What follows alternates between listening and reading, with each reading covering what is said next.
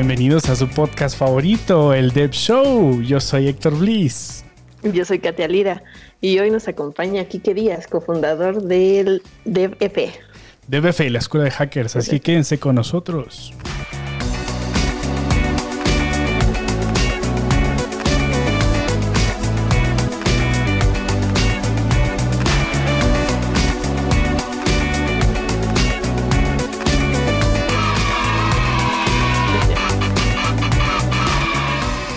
Así es, nos tardamos, nos tardamos, pero, pero aquí estamos de vuelta en el Dev Show y además estamos cerrando temporada. Katia, el último episodio de la temporada 2. Y esta temporada fue un poquito más conflictiva gracias a Don COVID, pero por fin llegamos a los 20 episodios. Sí, nos, nos tuvimos que esforzar y nos tuvimos que, que encontrar maneras de, lograr eh, grabar y de lograr sincronizar y, de hacerlo todo con herramientas digitales y bueno, lo logramos y, no podíamos este, tener el último episodio de la temporada 2 sin un invitado de gala, un invitado que representa el broche de oro para la temporada 2 del Dev Show. Así es, así que Quique, bienvenido. Hola, ¿cómo están? Muchísimas gracias por la invitación y qué, qué buena onda, como decíamos hace rato fuera del aire, es un privilegio y un honor y un, placer estar aquí con ustedes, Katia, estimado Héctor. No, el placer, el placer es nuestro, de verdad, porque ya los que me conocen ya en este programa, ahorita voy a sacar las revelaciones, las revelaciones del pasado y, el día de hoy quiero, quiero hablar mucho, mucho de, de, cuánto influyó Quique y por eso estoy muy contento. La verdad es que estoy disimulando mi, mi, mi, este, mi felicidad. Pero estoy muy contento de que Quique esté con nosotros porque Quique influyó inmensamente inmensamente en, mi, en mi carrera como desarrollador y de eso vamos a hablar el día de hoy, de cómo se construyó él a sí mismo, cómo adoptó la cultura hacker que él predica y cómo esto ha afectado a ya muchísimas, muchísimas generaciones de hackers que han egresado de DBF. Muchas gracias, amigo Héctor. Ya sabes que lo que tú sientes por mí, yo también lo siento de manera exactamente igual, pero eh, en dirección opuesta. Y solo lo único que tengo que decir es que es, un verdadero goce ver cómo eh, de alguna manera la comunidad latina, eh, de latinas y de latinos hackers, están cambiando la realidad de esta región al ofertar conocimiento y al hacer estas, estos espacios que se necesitan, que se necesitan porque no hay muchísimo contenido en español.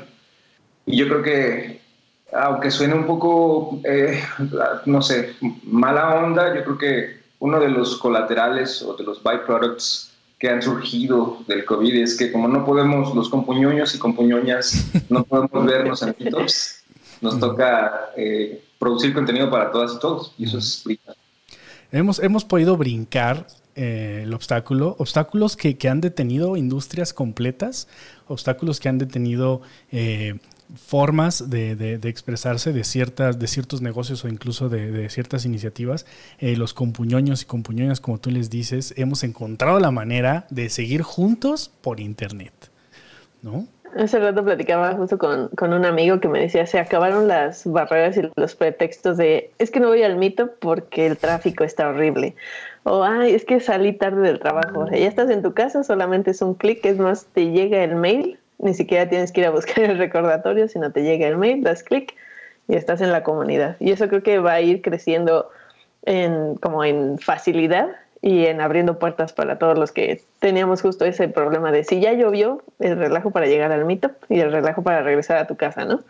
Entonces ahora todos estamos como tratando de hacer contenido y mucha gente lo está adoptando y va a empezar a hacer como también sus gotitas y su esfuerzo para, para expandir esta onda de conocimiento.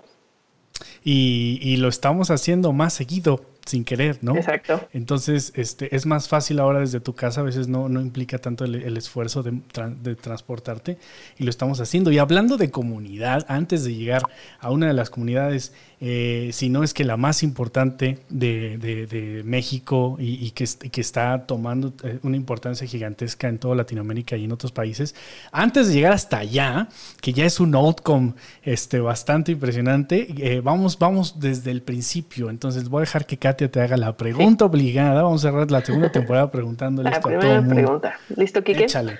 Necesito que por favor me resumas tu vida, lo que quieras, pero que sea en un minuto. Nadie lo cumple. Ah, está buenísimo. no le diga, no le diga. pero eh, es como apilar solamente lo que tú creas que, que es lo más importante para de ahí empezar a desmenuzar. Claro, no, está increíble. Va, si quieren pónganme el cronómetro y voy a tratar de llegar a esos 60 segundos.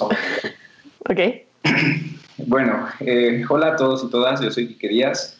Tal vez si tuviera que resumir en 60 segundos lo que, lo que soy o lo que he hecho, diría que empecé a programar incidentalmente en una escuela pública a los 7 años. Después construí una comunidad que se llama Android Plan, que eventualmente fue la más grande de América Latina de programadores en español y eventualmente empecé a hacer consultoría eh, para Google y Motorola en ese momento. Y lo último que he estado haciendo los últimos seis años es DBF, que actualmente levantó 2.4 millones de dólares de ronda de inversión, eh, junto con, bueno, en, colaboración con el BID y eh, inversionistas, ángeles. ¿Cuánto, ¿Cuánto llegué? no, todavía faltan 20 segundos si quieres. bueno, ya, tal vez ya no necesito decir más, ya, creo que sí. eso, es, eso es, este, ese sí fue express, incluso te, sobró tiempo. Eh, a veces, fíjate, a veces em, resumimos, va pasando el tiempo y vamos resumiendo cosas que, podemos olvidar.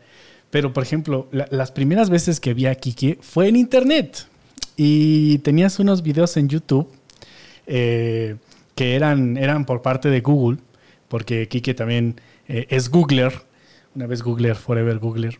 Este, y yo, vi sus tutoriales y él, y él entrabas por medio de Google y, era un tutorial de Google, pero era Kike y, y, Kike estaba ahí enseñándote Android. Esa parte, esa parte de tu vida que tal vez la mencionaste super express, es, es, una parte para mí muy interesante porque me motivaste. De entrada fue como, wow, o sea, es, es latino, es, es, es mexicano y, está debajo del brand de una de las empresas pues, más importantes en tecnología. Y entonces fue cuando mi mente voló y dije, ok, ok, eh, yo, yo, yo, tal yo también quiero, ¿no? Entonces, ¿por qué no nos platicas un poquito cómo fue esa etapa? ¿Cómo es que te descubren? Alguna vez me lo platicaste a mí, ¿no? Estabas bien morrillo, eras un genio. ¿Cómo es que Gul se, se, se acerca a ti? ¿Cómo es que llegaste a para allá? Va, muchas gracias. Eh, bueno, ya que eh, hackeamos el, el, challenge, lo que tengo que decir es que eso, por supuesto, eh, para poder caber en los 60 segundos o menos tenía que haber entropía, ¿no? O sea, tuvo que haber pérdida de información y aquí la pérdida de información lamentablemente se la lleva la comunidad. Porque si bien es cierto que Héctor Bliss, amigo, tiene ciertas, ciertos puntos que son verdades, lo que tengo que decir a mi favor o, a favor de la comunidad es que uno, un objeto o, un objeto de estudio o un individuo en el universo de la comunidad eh, es el que puede como ser justo la historia para que las personas se conecten, pero al final del día yo creo que no somos más que producto de esto que en realidad es lo que platicábamos originalmente, que es una ola de gente que le apasiona compartir y que no se dan cuenta porque están en una ceguera de taller, pero son extremadamente genios y genias. ¿No? Y no estoy, no estoy hablando por otras personas que los organizadores de comunidades, los que hacen meetups, los que todavía hacen en este momento, como ustedes, podcast, eh, contenido audiovisual, audiovisual eh, y están enfocados más que en otra cosa, en servir de alguna manera, ¿no? Y esto lo conecto un poco con una comunidad que a mí me, me, marcó mucho y es que, pues en algún punto de mi vida yo me, regí bajo las leyes del escultismo, de, los Boy Scouts, de los Girls Scouts y Boy Scouts. Y yo creo que ese momento de mi vida también fue un proceso educativo que, me, ofreció herramientas para tratar de buscar siempre dejar un lugar mejor de como lo encontré. Y eso un poco conectado ya con habilidades tecnológicas termina siendo eh, para mí la abstracción de la cultura hacker de la cual hemos estado platicando y que admiramos y tratamos de eh, imitar de las mejores prácticas, compartir. Pero quisiera nada más mencionar que, de nuevo, la parte que se perdió en los 40 segundos donde hice el pitch de mí mismo, es que todo esto no lo he logrado solo. Yo de alguna manera más bien soy el producto de la comunidad, ¿no? Entonces, así como hay un aprecio y un amor de Héctor hacia mí, yo creo que es exactamente lo mismo que siento y qué beneficio y qué buena onda que de alguna manera pudimos corrompernos mutuamente, ¿no? sí, amigo, este, gracias, ahora sí. eh, era lo que quería compartir. Y eh, tú, tú, o sea, es que hablando de pilares en la comunidad, Quique Díaz y, y, DBF son, son uno de los, de los fundamentos. Eh, y, me da mucha curiosidad, me, me, me, me confirma, ¿no? el, escucharte a ti decir que eres un producto de la comunidad es impactante porque muchas personas salimos y fuimos afectados, impactados de forma positiva por tu comunidad, algo que tú ya creaste, pero al mismo tiempo eres el resultado de otra comunidad. Entonces, esta, esta, esta, esta, mm, evolución, este trabajo colectivo, de estar compartiendo libremente, ¿no? Que tiene que ver con la cultura hacker, que ahorita vamos a hablar directamente de eso, pero de estar compartiendo, a mí todo el tiempo me dicen, ¿en serio vas a hacer esto gratis? ¿En serio no cuesta nada? ¿En serio me lo vas a regalar? Todas e, e, esas dudas y que para nosotros es tan normal, tiene muchísimo, muchísimo tiempo atrás. Eh, ¿Cuál es esa experiencia? ¿Cuál es tu experiencia dentro de una comunidad? ¿Cómo llegaste a ella? ¿Cómo la descubriste? ¿Cuál fue tu impresión de ella? Claro, lo que dijiste es muy puntual y es muy acertado porque ciertamente así como yo de alguna manera fui una persona que influyó de manera positiva eh, o de alguna manera el símbolo que tú recibiste fue wow, I can do that too, puedo hacer eso también, ¿no? Y te inspiraste y ahora tú eres una persona que siembra comunidades donde quiera que se encuentren, ¿no? Y probablemente el tipo de relaciones que tengas laborales en realidad son consecuencia de eso y de las cosas buenas que puedes decir que construiste o que sembraste. Yo creo que pocas profesiones te pueden ofertar eso y es un verdadero como placer y, y es un privilegio poder estar en una condición como esta. Y yo creo que si nosotros nos damos cuenta que al final del día justo eh, estamos eh, parados en los hombros de gigantes, yo creo que podemos hacernos mucho más sensibles de saber que pues, simplemente somos el vehículo ¿no? para tratar de dejar un lugar mejor. Ahora, ya siendo muy puntuales y para que ustedes también se inspiren y conozcan a quiénes son los que yo seguí en América Latina, en México, eh, pioneros de comunidades antes de, de mi paso por estos lares y dejar un lugar mejor para ustedes y que así consecuentemente se pueda propiciar mejores eh, oportunidades para todas y todos, yo creo que sí hay ciertamente muchos eh, individuos. Particularmente puedo nombrar, por ejemplo, a Norberto Ortigosa, de uno de los managers de la comunidad de Cocoa Heads y actualmente eh, lleva una empresa que se llama Bonsan, que tiene varios exalumnos y, y varios amigos y que, amigas y amigos que queremos mucho que trabajan ahí eh, Eric Camacho, que en algún momento llevaba a la comunidad Java México en 2008, 2009, tal vez 2010. Y en algún momento, pues sí, también ellos organizaban meetups. Me acuerdo que eh, habían estos eventos de Java User Groups, ¿no? Todavía por ahí anda, que los organiza Eduardo Zárate. Y mm, Isaac, eh, Isaac Ruiz Guerra, Daniel, Daniel, Daniel González. Hay, hay muchos eh, individuos que Tequila Valley, por ejemplo, me parece que fue otro, otra pequeña comunidad de personas que estaban de alguna manera también propiciando comunidades y espacios de, para que pudieran hablar, ¿no? Y yo creo que antes de que sigan eh, y, que, digan sus datos personales y número de cuenta, ya volvimos, ya volvimos. Eh, pido perdón por, la interrupción a nuestra audiencia que ya estaban bien picados con lo que Kike está diciendo. Nos perdimos, Kike, cuando comenzaste a mencionar nombres. Ahí fue cuando, cuando no rompimos. Eh, esto ya no, creo que ya no va a pasar. Creo que Todavía no estoy seguro qué pasó, pero creo que lo identifiqué. Voy a hacer ahorita la prueba. Pero ya estamos en vivo, estamos de vuelta y este, te dejo continuar, por favor. Va, buenísimo. Hay que mencionar dos puntos porque cuando, cuando perdimos la llamada y se interrumpió la conexión, eh, estábamos mencionando que tal vez hay dos momentos importantes en esta conversación. O sea, la parte, o sea, como el el take-out inspiracional que podríamos adquirir de mi proceso haciendo consultoría para Google y que Google me pague por eh, hacerle código Android. Creo que eso es un proceso interesante que vale la pena mencionar. De nuevo, yo soy nada más el recipiente, ¿no? Y ahorita les explico por qué yo veo que me gusta ver la vida como, como que somos recipientes de, algo más grande. Eh, y también eh, el tema que fue donde se cortó, que era empezar a, a tirar nombres eh, particularmente yo creo que hay, como decía, cuando nos damos cuenta que estamos eh, parados en los hombros de gigantes, nos sensibilizamos y también de alguna manera quieres ser parte también de lo mismo, ¿no? De aportar o retribuir en tu en medida de tu, de tu eh, limitada humanidad, de alguna manera compartir y aportar, ¿no? Pero es muy interesante y yo creo que, que, este es buen espacio para decir nombres, así como hay lugares donde puedes tirar hate y tirar chisme. Yo creo que este es un gran lugar para darle una estrellita de senpai o de estos hombres y mujeres me inspiraron a, a dejar un lugar mejor, de comunidades tecnológicas, ¿no? Y particularmente nombres, yo hablaba de Tequila Valley, eh, creo que Laura Dark, que era una de las organizadoras y de las principales promotoras de la difusión de Internet para todos y eh, economía global y tratar de utilizar Internet para beneficio de la sociedad. Eh, incluso hasta hicieron, estaban pensando hacer como una cosa que se llama Partido Nacional Geek, entonces habían cosas muy divertidas eh, y, muchas de estas eh, personajes eran parte de esto que se llamaba Tequila Valley. Eh, entonces, bueno, mencionar a Laura Dark.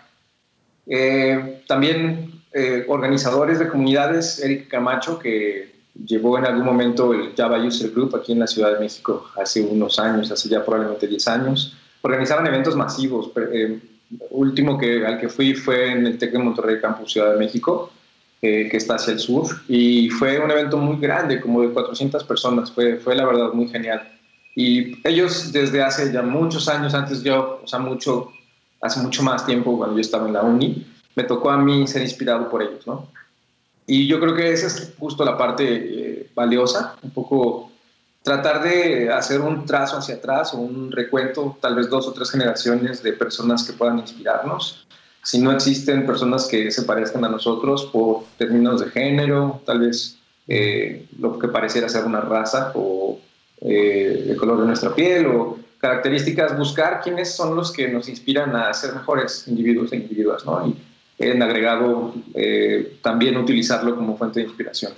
Un autor que me gusta mucho mencionar es James Altucher, que es un emprendedor y blogger y muy, tipo muy, muy cagado, muy divertido. Eh, y lo que dice es que los libros son, son, pueden ser nuestros mentores. O sea, así como tenemos personas a las cuales acudimos, tener un buen libro que nos inspire y que sea de acuerdo a lo que necesitamos y a lo que nos interesa, genuinamente puede cambiar tu, perspectiva de vida y ayudarte a ver la vida desde otra manera. Y puedes conocerlos nunca, ¿no? Por ejemplo, yo recuerdo que, que, es justo saliendo de, de, BF, eh, de la generación 7, por cierto, este, um, yo encontré un libro genial de Django que se llama Django by Example y es de Enrique Melé, si no me equivoco, ahorita lo confirmo.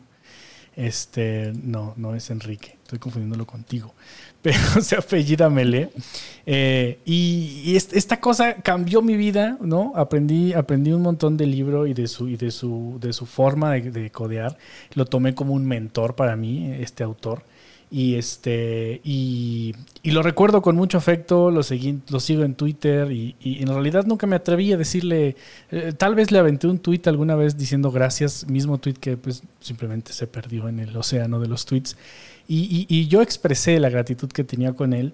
Eh, y ya, ¿no? Nunca, nunca lo contacté ni nada. Siempre tuve esa tentación de alguna vez tener una conversación con él. Pero eh, lo, recuerdo como, si lo hubiera conocido, como un mentor, porque leí, no sé, 900 páginas de lo que él escribió. O sea, prácticamente este, escuché horas y horas de su voz en mi mente, ¿no? Entonces, eh, este, este tipo de personas, eh, pues pasan, ¿no? Son autores que te impactan, que te dan un, que te dan enseñanzas, que, te, que, te, que, que adoptas ciertas ideas y, y, y, no solamente adoptas las ideas, sino que te quedas también con, con esa inspiración y recuerdas que él te inspiró de forma completamente este, indirecta, ¿no? Indirecta y atemporal, ¿no? Porque puedes escribir un texto que se pueda leer miles de años después y si, si hay una carga contextual y de alguna manera pudieras replicar el ambiente bajo el cual se interpretó o se, se escribió ese texto, le das un montón de riqueza, riqueza que, que, se vuelve información, se vuelve intelecto, ¿no? se vuelve algo que se pueda utilizar para mejorar. Y es chistoso porque en tecnología que las cosas cambian tan rápido, hay muchas otras que siempre son válidas, ¿no? Y aunque sea un nuevo framework, como que las bases de la computación y de las buenas prácticas y todo eso permanece. Y esas son el tipo de conocimientos que podemos, no importa la, el lenguaje, la edad y los tiempos, son cosas que podemos compartir y utilizar todos. De acuerdo, y que te fortalece. Sí, sí. Y yo creo que eso también está pasando con Internet, Internet en, general. O sea, hay, hay un momento donde sigues a ciertas personas, ves su contenido, aprendes de ellas eh, eh, y, no te conocen y tal vez nunca, nunca te ubiquen, ¿no? Y, o, tú a ellos nunca vas a tener una conversación personal, pero que van a representar eh, una construcción de ti, ¿no? Una construcción en tu vida o en tu carrera. Hablando directamente de, tu, de tu carrera profesional, eh, eso pasa con leer el código. El leer el código de alguien más, te metes a GitHub y, sabes que le sacas este, dos o tres hacks ahí a, su cuenta. Y, bueno, es bueno dar el crédito y seguramente va a construir, va a ser parte de tu carrera de forma indirecta, ¿no? Y entonces esto tiene que ver con la cultura hacker, esto tiene que ver con el compartir libremente para poder aprender de otros y tiene que ver con construir una sociedad mejor con base en el conocimiento compartido. ¿Nos puedes platicar un poquito más eh, eh, en qué momento te hizo sentido la cultura hacker? ¿En qué, momento la adoptaste y dijiste de aquí soy? Claro, amigo. Eh, algo. Voy a ponerle. A ver, a ver si. algo que es importante mencionar. Ah, bueno, ah, regresando a, otro punto que Katia había, había como hecho obvio, y era justo este proceso de hacer consultoría para Google. Tal vez podría conectarlo con el proceso de entender mi, como mi sentido de vida, ¿no? Y es que justo sí se conectan, de alguna manera el poder, como, tal vez te voy a dar esta, esta carga contextual para que de alguna manera pueda, pueda ser mucho más claro para todas y todos. Eh, hay que, hay que dejar claro que yo estaba estudiando en la universidad, estaba en los últimos semestres y a pesar de que no estaba yo atendiendo físicamente, siempre, encontré hacks para no participar porque consideré que ese ambiente era incluso contraproducente. ¿no? Ahí en términos de tu tiempo y de tu proceso de aprendizaje, tienes que ser muy selectivo porque lo mencionábamos hace rato, eh, cuando te toca aprender un nuevo lenguaje y tienes que estudiar siete frameworks porque tienes tres días para mostrar un MVP porque el cliente lo necesita y pues tú eres el único que tiene la expertise y la confianza, ¿qué te toca hacer? Pues confiar en ti mismo y tratar de encontrar una manera de abstraerte y resolver de la manera más eficiente posible, ¿no? Pero todo eso tiene que ver con habilidades socioemocionales, no tiene que ver con las habilidades duras. Es la capacidad de concentrarte y de tomarte en serio tu proceso de aprendizaje y ver de qué manera desde el amor te comprendes y comprendes lo que se tiene que comprender. es un meta-meta aprendizaje, ¿no? Eh, meta, meta, cognición. Pero eh, es muy interesante, yo creo que el proceso que todos y todas vivimos y que creo que he querido replicar un poco en DBF es cuando un todo es etéreo, todo es código, todo es práctico, hasta que eh, lo mandas a producción, la gente lo utiliza, los humanos y las humanas tienen una sonrisa diciendo, ah, tú hiciste eso, ah, qué chido. Ya de alguna manera poder eh, transmitir o, o, provocar una sonrisa en alguien ya hay un coeficiente de generación de valor en tu trabajo. ¿no? Y yo creo que ese es el primer punto. Y el segundo que tal vez también suma mucho es el proceso de que te paguen por eso. o sea, ciertamente, de hecho, si quieren, les podría yo mostrar aquí un pequeño, una, un diagrama de ver sobre el Ikigai, o si quieren ustedes mostrarlo, pero en esencia es eh, un diagrama de Venn donde puedes poner cuatro diferentes representaciones y donde tú en medio estás tratando de encontrar sentido de todo eso, ¿no? Eh, ok, ya regresamos al, stream, please, ¿verdad? Sí, ya estamos en vivo. Ok. Que eso de hacer tu trabajo y, y, ver cómo la sonrisa de alguien a quien estás impactando también puede ser un poquito como, o sea, sí, la validación es importante, pero también se puede hacer una arma de dos filos porque si, si no obtienes esa validación todas las veces se puede hacer como perjudicial a, a tus resultados, ¿no? Entonces tiene que haber un balance muy, muy, pues, importante en tus acciones que, que no estés buscando siempre esa validación, ¿no? Y, y se va a conectar muy bien con, con, lo que vas a decir ahorita del, ¿cómo se llama? Ikigai.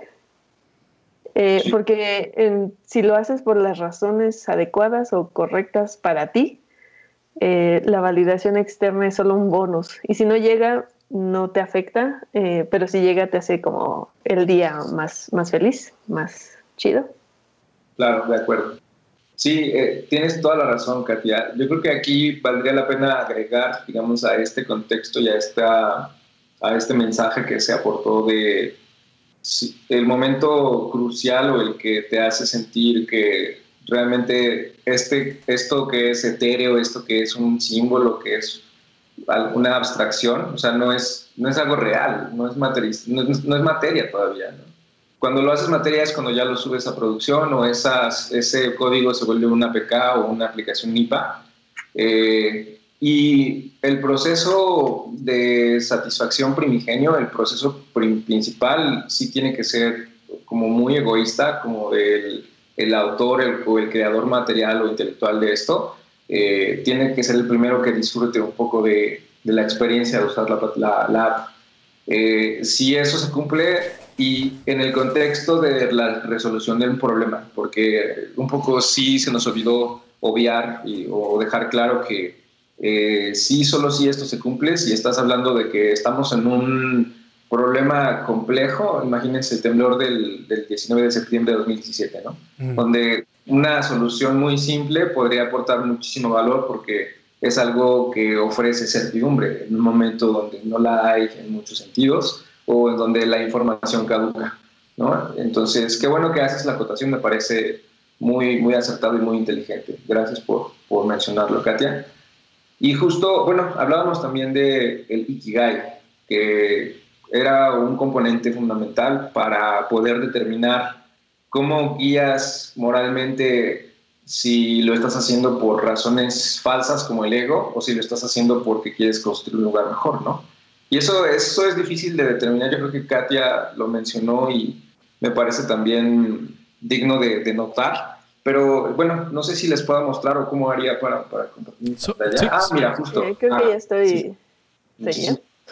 Genial. Pues es un diagrama de Venn que tiene eh, cuatro diferentes, exacto, cuatro diferentes eh, representaciones, ¿no? Y normalmente me gusta empezar por el amor, ¿no? Eh, lo que tienes arriba. Eh, normalmente el, el, Ikigai se representa como este espacio o estas actividades donde estás en el estado de amor, que puede ser aquí y ahora, o en estado de concentración profunda.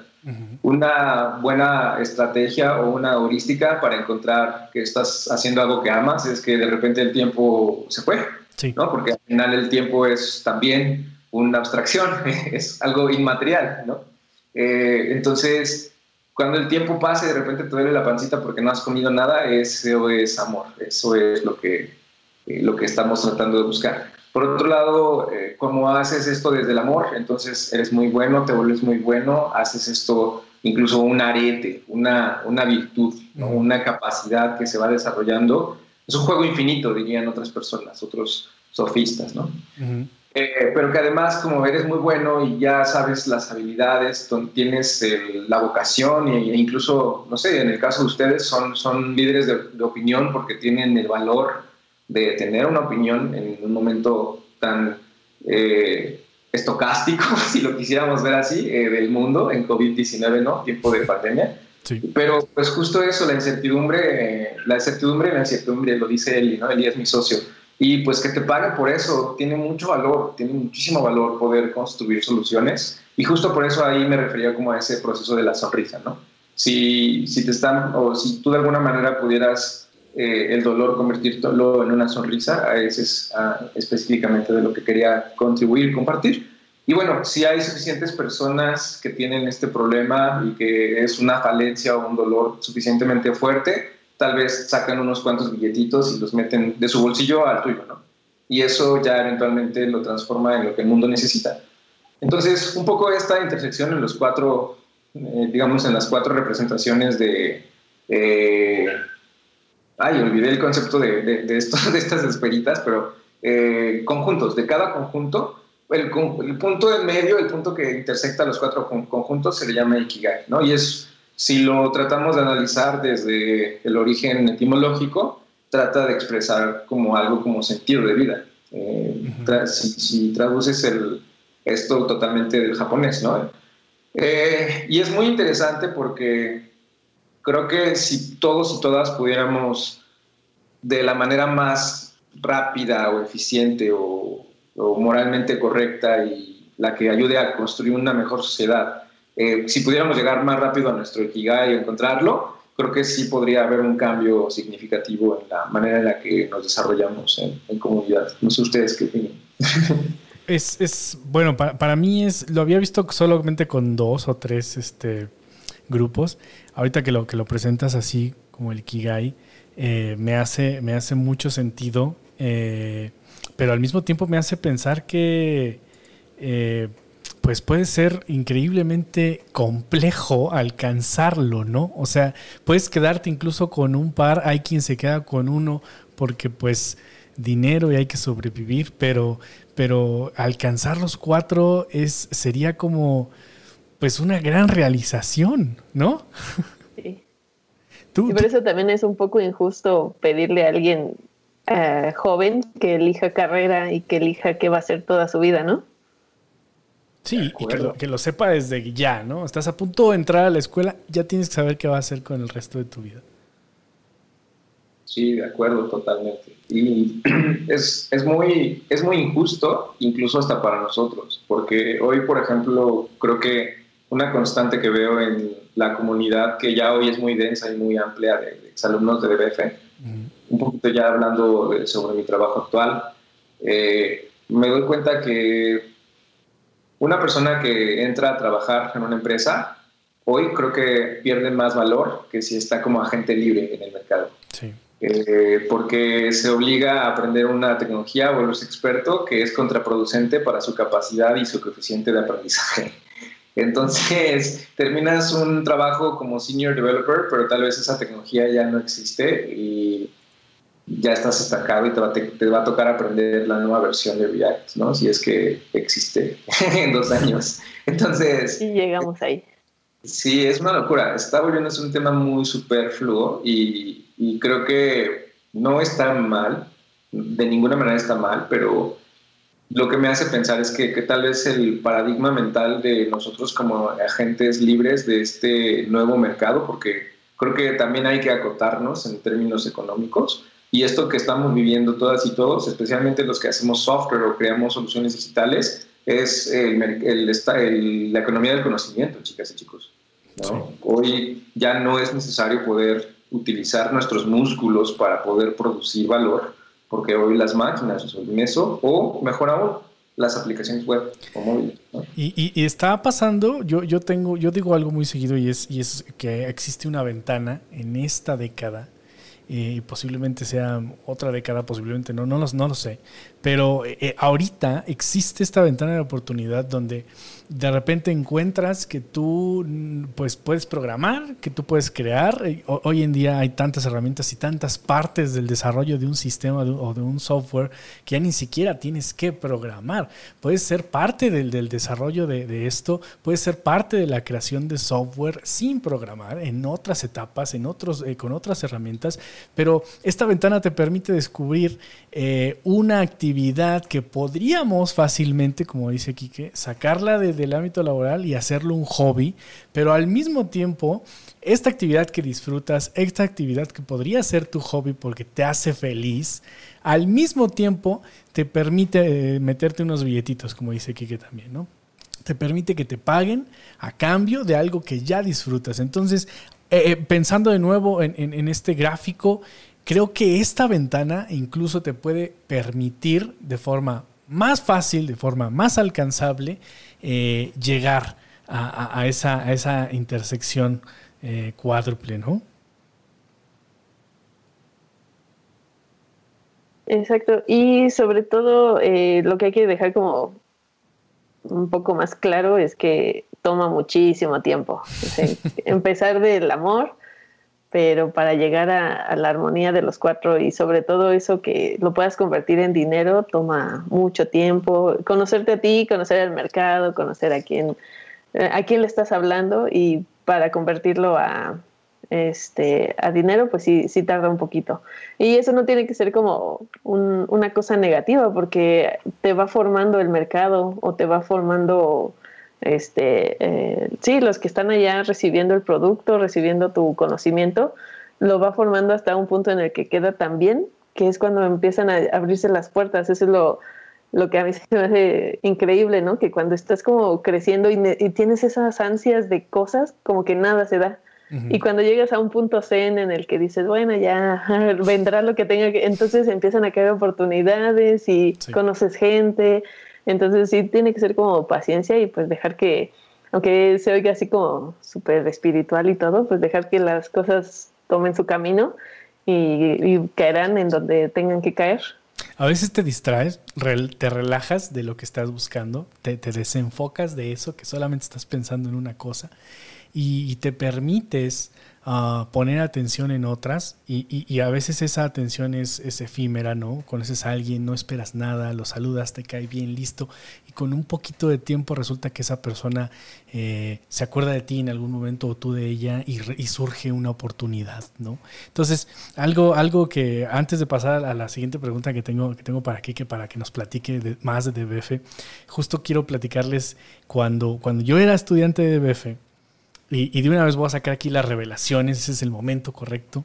Cuando yo estaba aquí estudiando en DBF y terminamos y, este, y yo hice mi presentación y, yo me sentía súper, súper sonso, súper neófito y, al mismo tiempo estaba orgasmeado de que podía yo presentar un botón y le podías dar clic. Eh, en lo mínimo me emocionaba porque estaba yo en cero y, y Quique Díaz fue la persona la primera persona, Quique, que creyó en mí.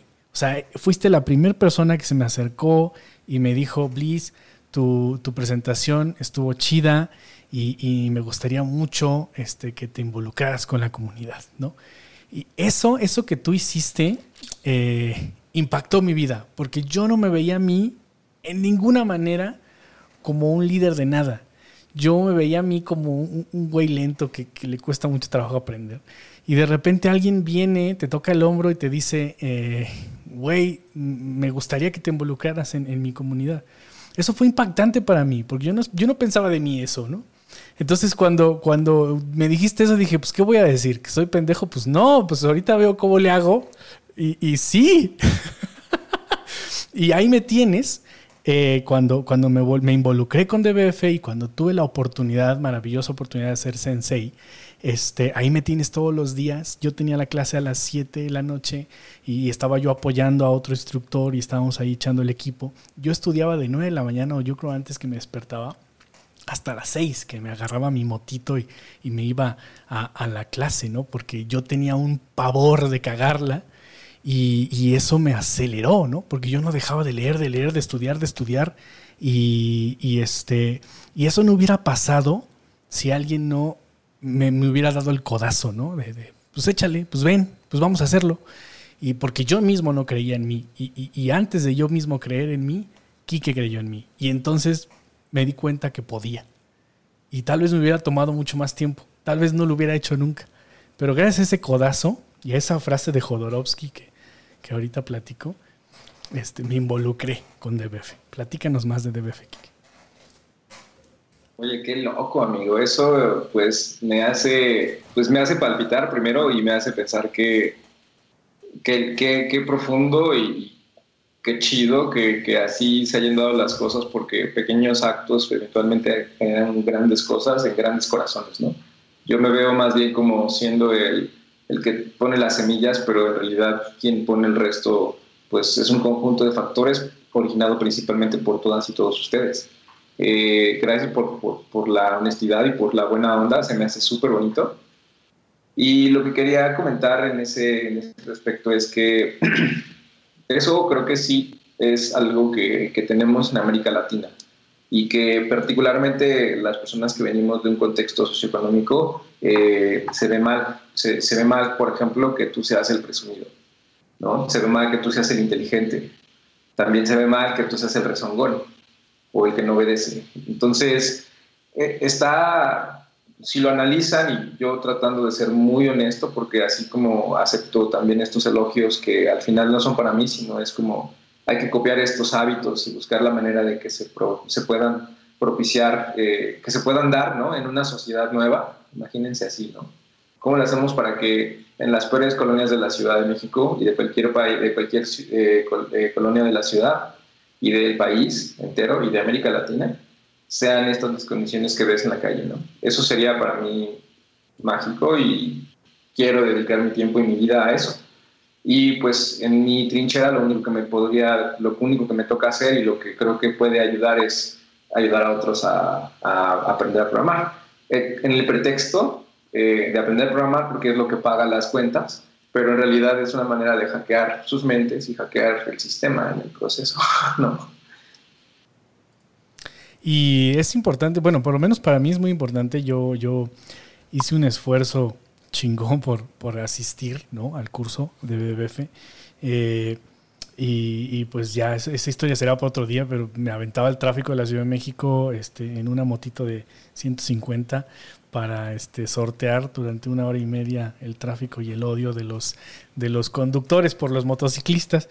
Eh, no, no todos estamos locos, algunos vamos a estudiar. Entonces, este, eh, cuando el, vivir en carne propia, lo difícil de, o sea, hubo todos los momentos donde yo casi por terminar, de repente sentía el síndrome del impostor, pero a todo lo que da y decía, ok, ya terminé, ya me esforcé y todo, pero, güey, ¿en serio alguien me va a pagar por, por lo que sé? ¿Y a poco algún día no voy a dejar de googlear? Este, ¿Cómo le hago para que este sensei tan chingón me ayude a mí todo el tiempo? Porque todo el maldito tiempo tengo dudas. Este, el haber vivido esa desesperación, esa, esa, esa desesperanza de repente de, sentir que vengo de una zona marginada de la Ciudad de México, de la zona norte, un, vivían, allá viven, vivían, vive mi mamá todavía, bueno, ya está más en, Hidalgo, pero yo venía de allá y, pues ver las condiciones en las que vive eh, un sector de la, de la población que, que, le cuesta trabajo todo. Y, al mismo tiempo ser el mal visto porque pues este quien se cree, ¿no? Este, este, este cree que, que, que está ahí en la computadora le va a dar, ¿no? Este, me hace tener ganas y más ganas y me hace mucho más sentido todas estas iniciativas. De BF me hace todo el sentido del mundo, me hace sentido compartir sin egoísmo, me hace sentido hablar de esto, me hace sentido tener el podcast para decirte que sí, que tú que estás intentando, sí, hay una ventana de oportunidad, se puede hacer, lo puedes hacer y cuesta un chingo de trabajo, porque no es como que ah, es, un, es una salida fácil, no es, un trabajo duro, pero lo puedes hacer, hay oportunidades y lo más chingón, y esto ya lo mencionaste, Kike, lo más chingón es que hay un mercado hambriento por ti. Hambriento. Algo que, que no estás viendo, please, bueno, que tú no veías en ese entonces, es que ese sensei también estaba googleando y también tenía esas dudas y también sentía que a lo mejor y no era suficiente para el, para el, lo que se esperaba de ellos, ¿no? Sí. Sí, sí, seguramente. Katia tiene, me, gusta cómo Katia lo que dice es 110% certero, o sea, es más allá de la certeza, porque es verdad, o sea, yo lo veo y se conecta un poco con este perfil de, del mercado, ¿no? De la parte del, del mercado, de cómo nuestras habilidades hoy en día son de alta demanda porque eh, se requieren para poder construir los siguientes negocios del futuro y porque en ese proceso estamos viviendo un proceso, una etapa de transformación en la que dejamos de mover átomos y estamos moviendo bits y bytes, ¿no? Y quienes sepan de una manera muy eh, eficiente ayudar a que la gente pueda mejor mover sus bits y bytes, vamos a eh, bendecirnos con, con, mucho valor, ¿no? otra cosa que quería mencionar es que sí es un proceso que nunca acaba. Es, es más bien una, este tipo de habilidades que tienes que mantener desarrollando por el resto de tu vida, así como los músculos, ¿no? Y como, y como el intelecto. Tienes que mantener una, una, un, un, paso, una cadencia para que no se atrofien. Y creo que lo mismo pasa con las habilidades eh, digitales y por eso mencionaba que hasta es contraproducente en algunos casos, ¿no? O sea, si te dedicas dos años a hacer Angular cuando sales, de repente ya Angular ya está un poco off y probablemente tengas que reaprender y pues eso está doloroso. Entonces, justo ah, por eso mencionaba. Y por último, que he estado arrastrando este tema de, la aplicación Android y de mi relación con Google. Quería mencionar que eh, por aquí, amigo Bliss, mencionaste que en algún momento tuvo una relación laboral con, con el equipo de Google aquí en México. Y en realidad lo que, lo que sucedió es que hice consultoría para ellos por muchos años. Eh, fue un proceso externo, pero nunca elaboré con las relaciones que, que, tiene una persona que trabaja ahí, ¿no? O sea, ni seguro de vida, ni acceso a los jueguitos, ni la comida. Eh, pero lo que sí, eh, digamos, eso es lo que no tengo y eso creo que es que hay que ser transparente, pero lo que sí tuve y lo que nunca nadie más me va a quitar y, de lo que sí me siento muy orgulloso y mencionaba ahí justo para llegar al siguiente paso de, BF y la cultura que se desarrolla alrededor de comunidades que constituye DBF y ahora pues tratando de ayudar a más comunidades justo haciendo este tipo de esfuerzos, porque esto es para mí chamba, ¿no? Para mí es hacer un proceso de advocacy, ¿no? Cómo podemos transmitir los valores que rigen a DBF y que han ayudado a construir esto que estamos viendo, ¿no? Que haya un ecosistema de un montón de gente, de compuñoñas y compuñoños como ustedes, y admirables y súper honestos y súper claros, ¿no? Súper como con una visión muy clara de lo que está pasando en este país en este en esta realidad. Y, nada, eh, lo que mencionaba del caso de, Google es que, pues, creo que sí es muy valioso de repente que te toque, que, te escriban a tu correo y que te busquen, siendo sobre todo y sabiendo de dónde yo vengo, o sea, mi condición social de ninguna manera me permitía tener ni los contactos, ni los accesos, ni nada. Fue completamente un acto intelectual, un acto de compartir, un acto de comunidades que eventualmente hizo que Google dijera, oye, este chamaco que anda, ¿no? Y de ahí me buscaron para hacerles una app y era el pretexto para mantenerme cerca. Eh, eventualmente, otra vez, la condición social, porque si hubiéramos estado en San Francisco, eso hubiera, o sea, me hubieran contratado ya, ¿no? Pero estando en México, el sesgo de los hombres blancos, eh, dueños de empresas, no queriendo contratar latinos, está también afectándoles en su negocio, ¿no? Acabo de ver un artículo de uno eh, socio de uno de nuestros inversionistas ángeles que menciona cómo el sesgo en, los, en las empresas de tecnología puede aportar hasta 3 trillones de dólares en valor si empezamos a invertir, por ejemplo, en talento diverso, puedes, que puede significar, abre, abre un equipo de ingeniería en, Ciudad de México, ¿no? Tu empresa gigante, Airbnb, abre un equipo de ingeniería aquí en México. Tú, Lyft, abre una empresa que se dedica a contratar eh, equipos de ingeniería llevados por chicas. Cosas como esas pueden empezar a cambiar la realidad tanto de las personas que vivimos aquí, pero también y especialmente de las empresas que están allá alimentándose del capital intelectual de otros lugares, pero que está sesgado al final del día. Sí, sí. Y, creo que también es abrir brecha ahí, porque de repente el mejor talento, casi casi forzas, ¿no? ¿Sabes qué? Eh, es, lo que decía, trabajo duro, le, chingas y de repente el mejor talento eres tú. Y eres tú, güey, que, vienes de un sector un poco lastimado. Eres tú que, tienes toda la jeta de latino, ¿no? Eres tú que, este, que, que no eres un white seeker, a lo mejor. Este, y, y, te tienen que contratar porque demuestras. Y entonces entra la meritocracia acá. De repente este mundo también es increíble porque no hay duda, ¿no? De, que, de que tanto la entrada al, tipo de trabajo como es una prueba técnica, como es todo este proceso de asegurarme de que sabes, todo este proceso que deja por totalmente de lado y por fuera eh, el papel que te dio alguien, sino que me tienes que demostrar, cabrón, que tú puedes y que tú sabes y que tú lo hiciste y que lo vas a lograr hacer. Entonces ahí es donde forzas, ¿no? Ahí es donde la tecnología te está permitiendo ahorita el, que tú puedas demostrar que puedes ejercer el puesto, que puedes ejercer, que puedes cumplir. Y tú, el cómo te ves queda en segundo plano en, esta industria, gracias a que lo mismo, ¿no? Puedes tener todo el privilegio del mundo, puedes verte muy fuera de México, ¿no? Tu semblante, pero al final del día me tienes que entregar un código que funcione.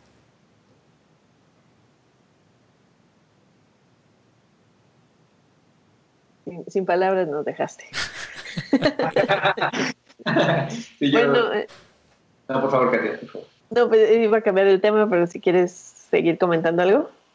Oh, no, pues justo por, es, por, esas, por estas cuestiones y por el contexto en el que nos encontramos y porque solo porque eres pobre ya es difícil vivir el día a día, o sea, algo que muchas personas no identifican y que a veces veo, sobre todo porque, bueno, eh, Twitter está muy polarizado, pero veo muy, muy fácilmente eh, algunas claras eh, representaciones de odio y, por ejemplo, algo que noté es que las personas no saben lo que representa no tener, no saber, no saber qué vas a comer en dos días.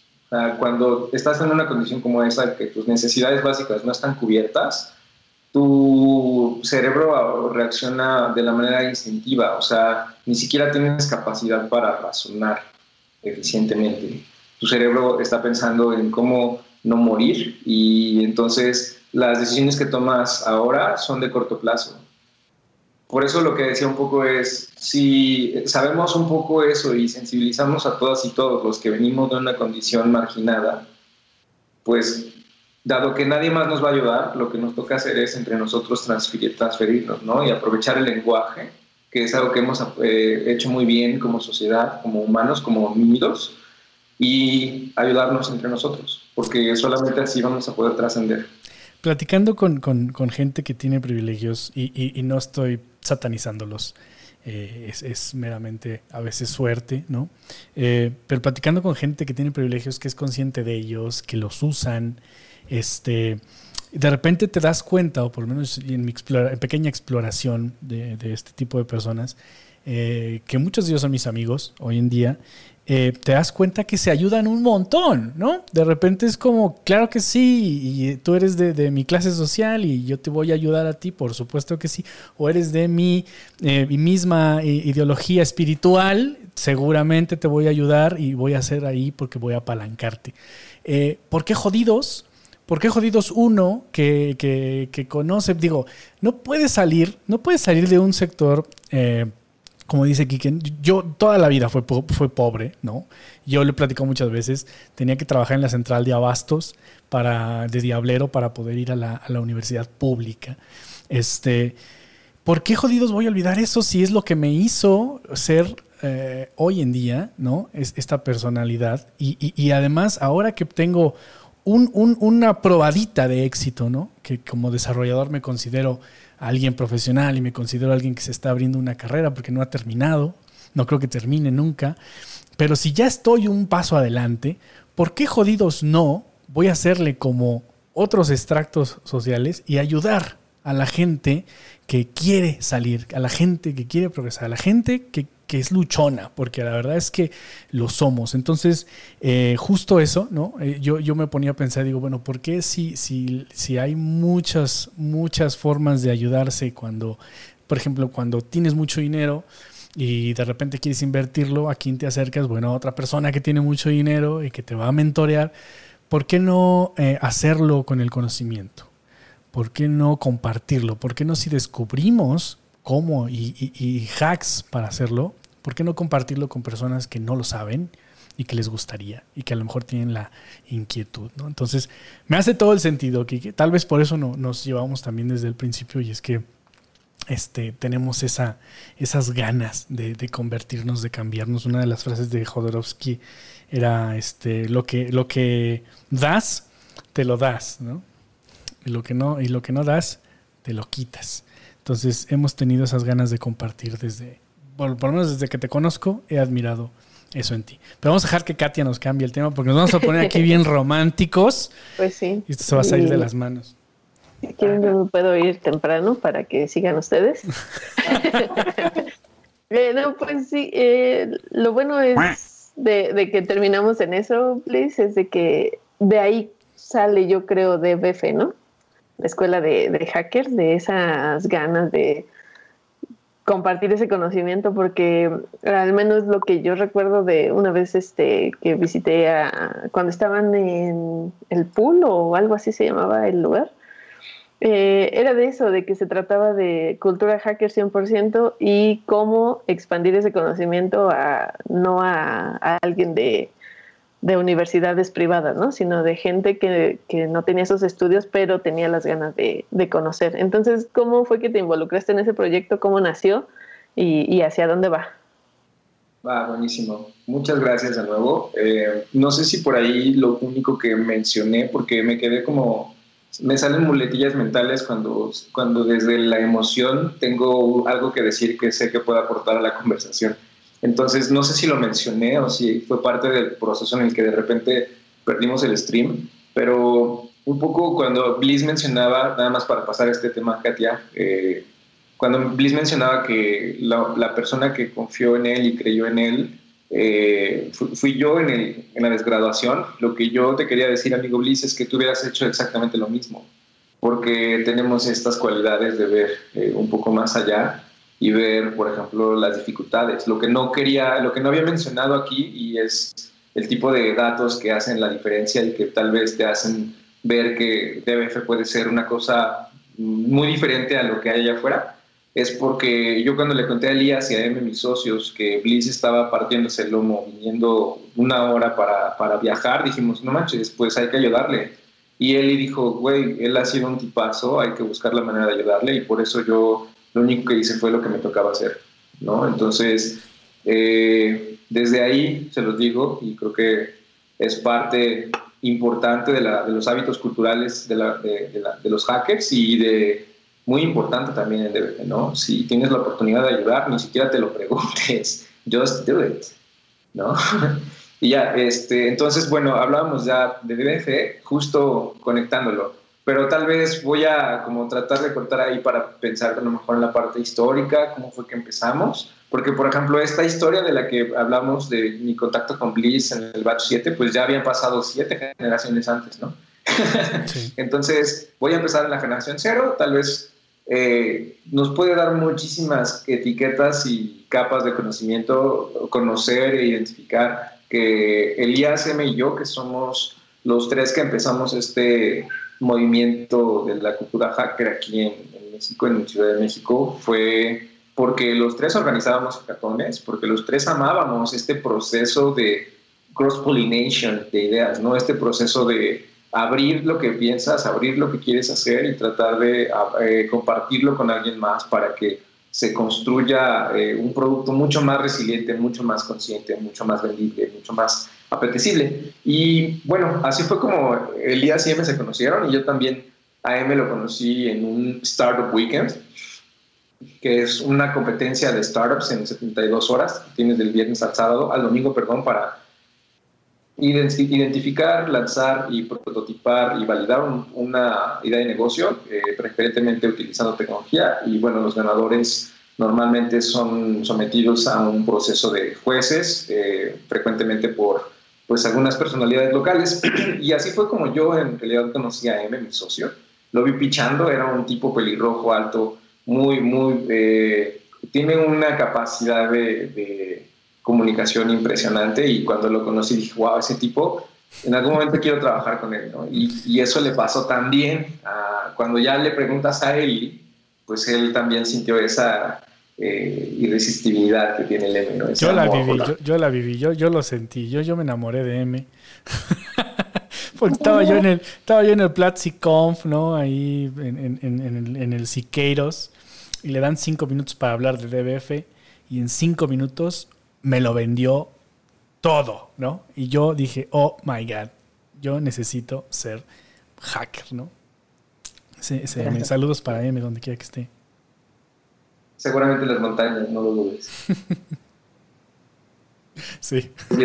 Volviéndose, eh, a, Z, o, budista, no budista. O con baños de hielo también. Sí, exacto. sí, sí, síganlo a, M Morató en, su, en su Insta. Sí, te, dejo seguir platicando aquí.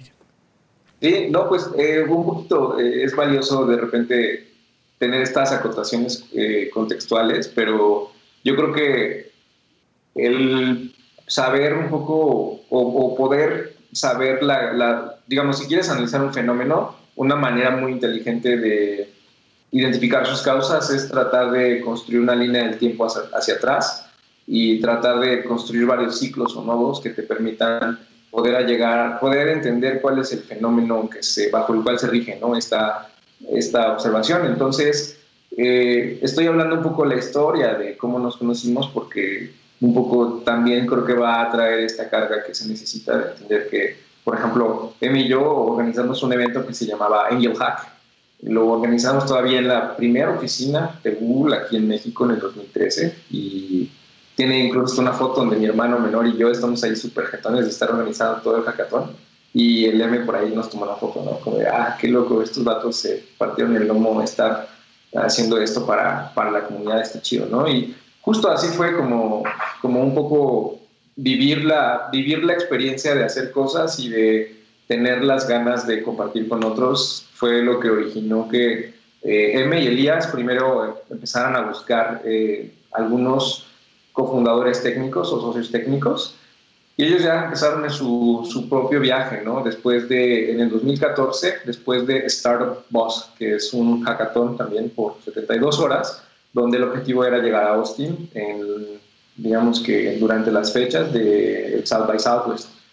Entonces te tocaba pichar con Dave McClure, con varios personajes importantes de la escena startupera en Estados Unidos y eh, pues había un proceso de clasificación, ¿no? O sea, una competencia para llegar a lo mejor a tener eh, a, los, a los ganadores y premiación, etcétera. Pero ese evento lo organizaron M y Elías en 2014 en el año anterior, así fue como se conocieron.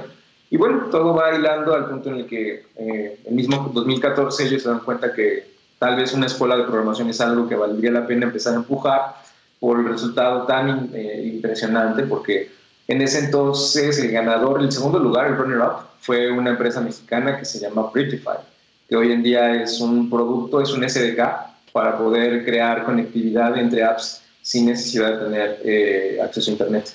¿no? Es como, hay una, hay una empresa que eh, me parece que es de Egipto que propició el, el, verano rojo, ¿no? cuando derrocaron por ahí a, a unos este, absolutistas en el poder y me parece que justo utilizaron herramientas como esas porque les bajaron el internet, literal, ¿no? Entonces, Bridgify justo es una, un SDK para poder programar aplicaciones que se conecten entre sí con una red mesh entonces ese producto nació en el Startup Boss, M y fueron los que organizaron ese hackathon y pues teniendo un precedente tan chido como que se inspiraron de decir, wow, podemos tal vez hacer esto bajo demanda, ¿no? Hacer un, a lo mejor no un Startup Boss, sino, sino una hacker, hacker factory o algo así, ¿no? y, y, pues ahí me tienes, ¿no? Yo soy el último componente en esa ecuación, eh, platicando con y platicando con M. Eh, como por marzo, abril del 2014, tratando de lanzar un prototipo en el verano del 2014 mismo, en julio, fue julio 7 cuando lanzamos nuestro primer prototipo. Eh, fue completamente un proceso de prueba y error, como hoy todavía sigue siéndolo, ¿no? De hecho, hoy, hoy todavía sigo siendo sensei después de unos años de darme breaks on and off y estar metido en otras áreas dentro de DBT. Hoy, por ejemplo, estoy aprendiendo, como hemos estado diciendo, aprendiendo una tecnología, obligándome a compartir con alguien más para generar este accountability y al mismo tiempo hackear mi cabeza porque tengo deadlines ficticios para poder hacer cosas. Y eso es, para mí eso es una maravilla. O sea, dicho de otra manera, para ver si todos y todas le cachamos, piensen que esto es más bien, o sea, que estos espacios y que poder tener un espacio público y que te tiene que te obliga a educarte, a autoeducarte y tener una ofrecer cosas de valor en, lo que estás compartiendo, ¿no? Entonces, solo por eso, eh, cualquier espacio abierto al micrófono se vuelve como si estuvieras eh, en un espacio para hacer stand-up comedy, donde vas y pruebas y intentas nuevos chistes y te vas volviendo mejor, ¿no? O sea, te vuelves mejor bajo la práctica y lo que estamos tratando de construir ahora en DBF es justo eso, dado que pues el mundo cambió y el mundo pasó en cuatro años, o sea, en tres meses pasó lo que en cuatro años nunca pasó en términos de comercio electrónico. La, hipótesis que yo tengo ahí es que, pues no fueron, o sea, un fenómeno como ese también tiene implicaciones en la vida diaria. O sea, si en tres meses se vendió eh, lo que nunca en cuatro, lo que, lo que se representa en cuatro años, también estos cuatro años yo siento que los perdí. Entonces tengo esta ansiedad como de, maldición, ya tengo, no, no, no tengo 33, tengo 37. Entonces, si a los 37 quería hace un año estar retirado, entonces tengo que trabajar duro para poder hacerlo en dos, ¿saben? Y, yo creo que ese, como, como eh, ponerte deadlines ficticios que te obliguen a sacarte de tu zona de confort, cuando lo haces con tus amigos, cuando lo haces con gente brillante y que te, que te trae mucho aporte y sobre todo eh, diversidad cultural y de opinión como lo que ha estado haciendo Katia, que me parece súper chido y que Héctor y yo de alguna manera estamos eh, pues simplemente reviviendo historias y contrastándolo con la opinión de Katia, ¿no? Me parece bien chido, bien, bien padre. Eh, pues, ¿En, qué, ¿En qué ciclo van de, o generaciones o cómo, cómo le llaman? Uf. sí, bueno, lotes en, español y bueno, batches en inglés. Ok. Es el batch número 43 ahora. ¡Wow! ¡Wow! sí. Del 7 al 43 ya han pasado muchos blises por ahí que, van a romper la industria. Imagínate eso, Katia. O sea, eso es lo que a mí me vuela la cabeza. Me parece admirable lo que acabas de decir porque no nada más blises, seguro hay muchas Katias, ¿no? O sea, a pesar de que de alguna manera no habíamos podido conectar tú y yo en eventos. Por ahí creo que te invité al DevFest el año pasado, pero ya no, ya no cerramos ni, concretamos. El próximo año te prometo que todas las cosas que hagamos vas a ser invitada especial y ya estoy pensando en tres ideas ahora mismo. Y, Katia te va a invitar al, al, al, PyCon, que ella, es, ella es, organizadora del, del PyCon Latam. Órale, está genial. Sí, yo ya, yo ya tenía el honor de conocerla por LinkedIn, aunque sea, entonces ya le había echado un ojo como a eso, pero está increíble, ¿no? Sí, definitivo tenemos que colaborar, amigas y amigos.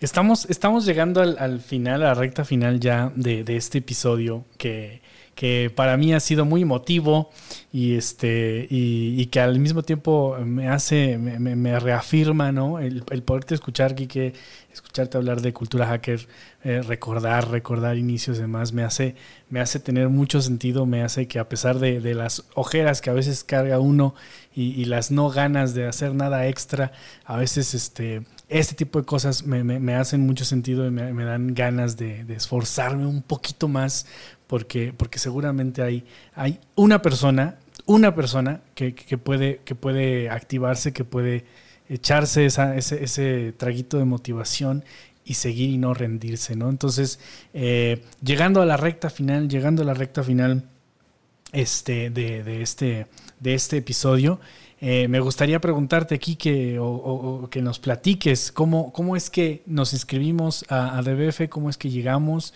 eh, en qué consiste, cómo se dividen los cursos. Platícanos un poquito de esto. Sí, claro. Eh, voy a ser muy breve porque no me gusta. El espacio de comunidad debería ser justo para eso y, y voy a nada más usarlo como una patada incidental si quieren hablar con mi equipo de ventas, escriban al DM. Yo soy el equipo de comunidad. Perdón por, por, ser así, pero es que genuinamente yo creo que mi trabajo es más bien tratar de... Lo platico con mis amigos de un grupo de estudio de filosofía y también con amigos cercanos que estamos tratando de hacer ciencia y tecnología, pero creo que me gusta mucho el, prefacio de un libro que eh, habla sobre Descartes, es una traducción de un tema y lo que dice es como eh, es muy valioso de repente usar la filosofía como una herramienta para corromper a las personas, y no en el mal sentido, sino corromper en el sentido de que puedes ayudarles a tener una perspectiva diferente o fresca de la vida.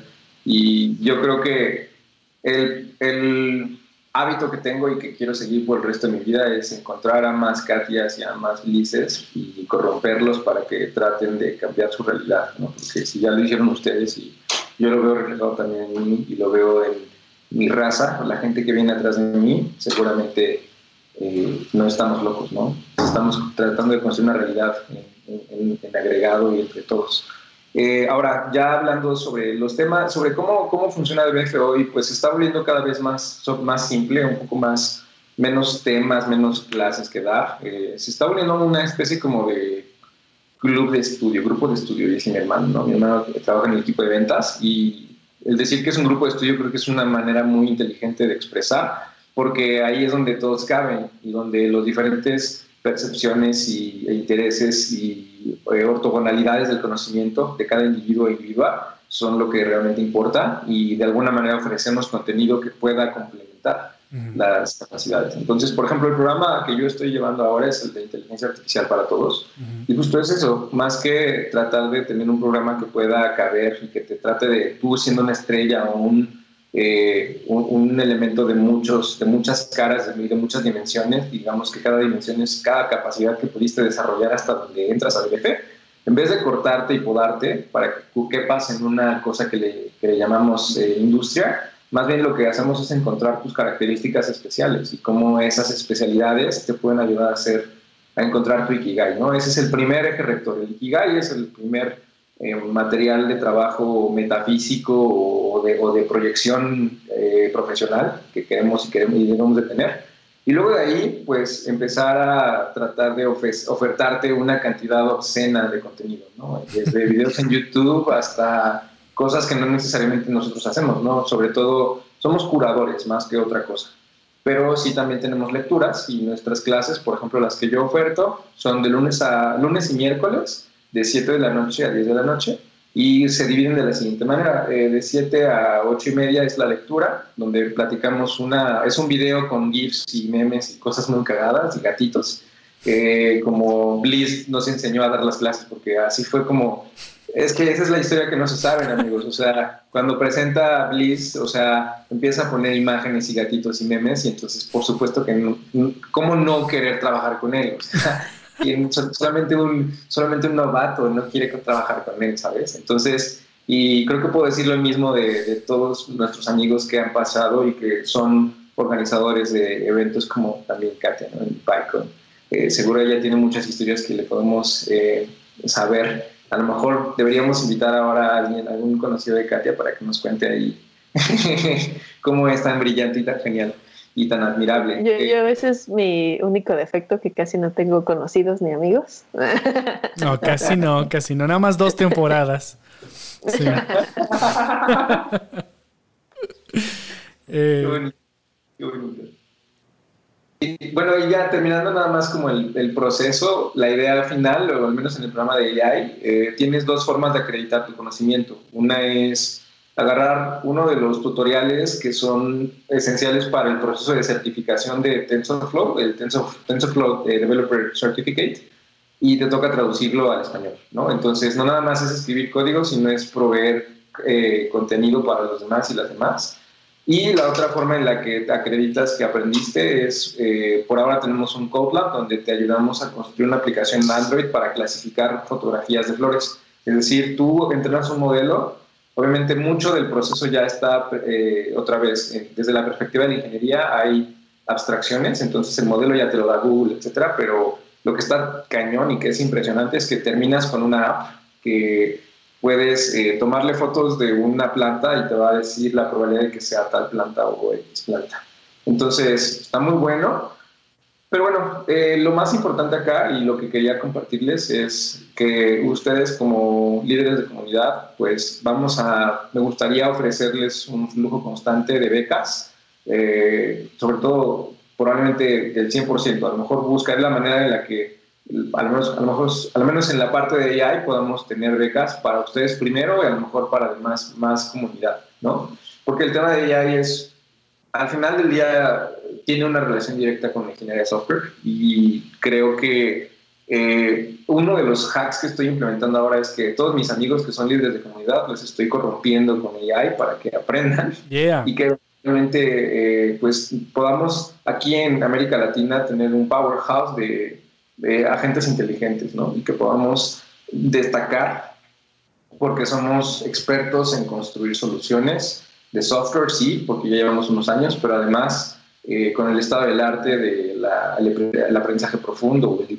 Eso sería maravilloso para mí. No saben cuánto daría por eso, porque eso pase.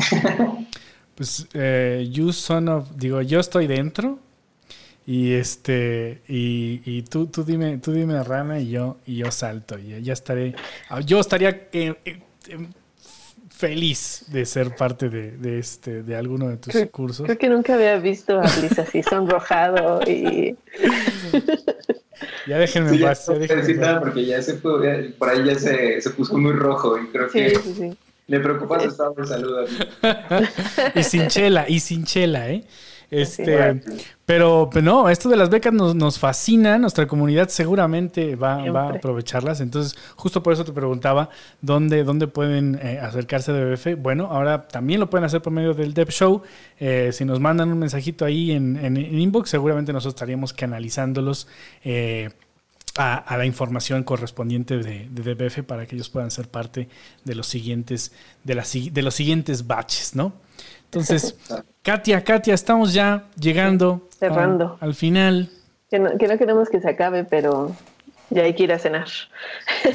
eh, Quique, eh, casi siempre cerramos con el top consejo del invitado y me gustaría canalizarlo un poco hacia que nos digas como consejo para ser hacker o características que tú crees que son como básicas para un hacker, ¿no? Eh, porque es más allá de si somos programadores o no, creo que lo que tú predicas es que seamos hackers. Entonces, ¿nos puede decir mm, como consejos para llegar a, ser hacker?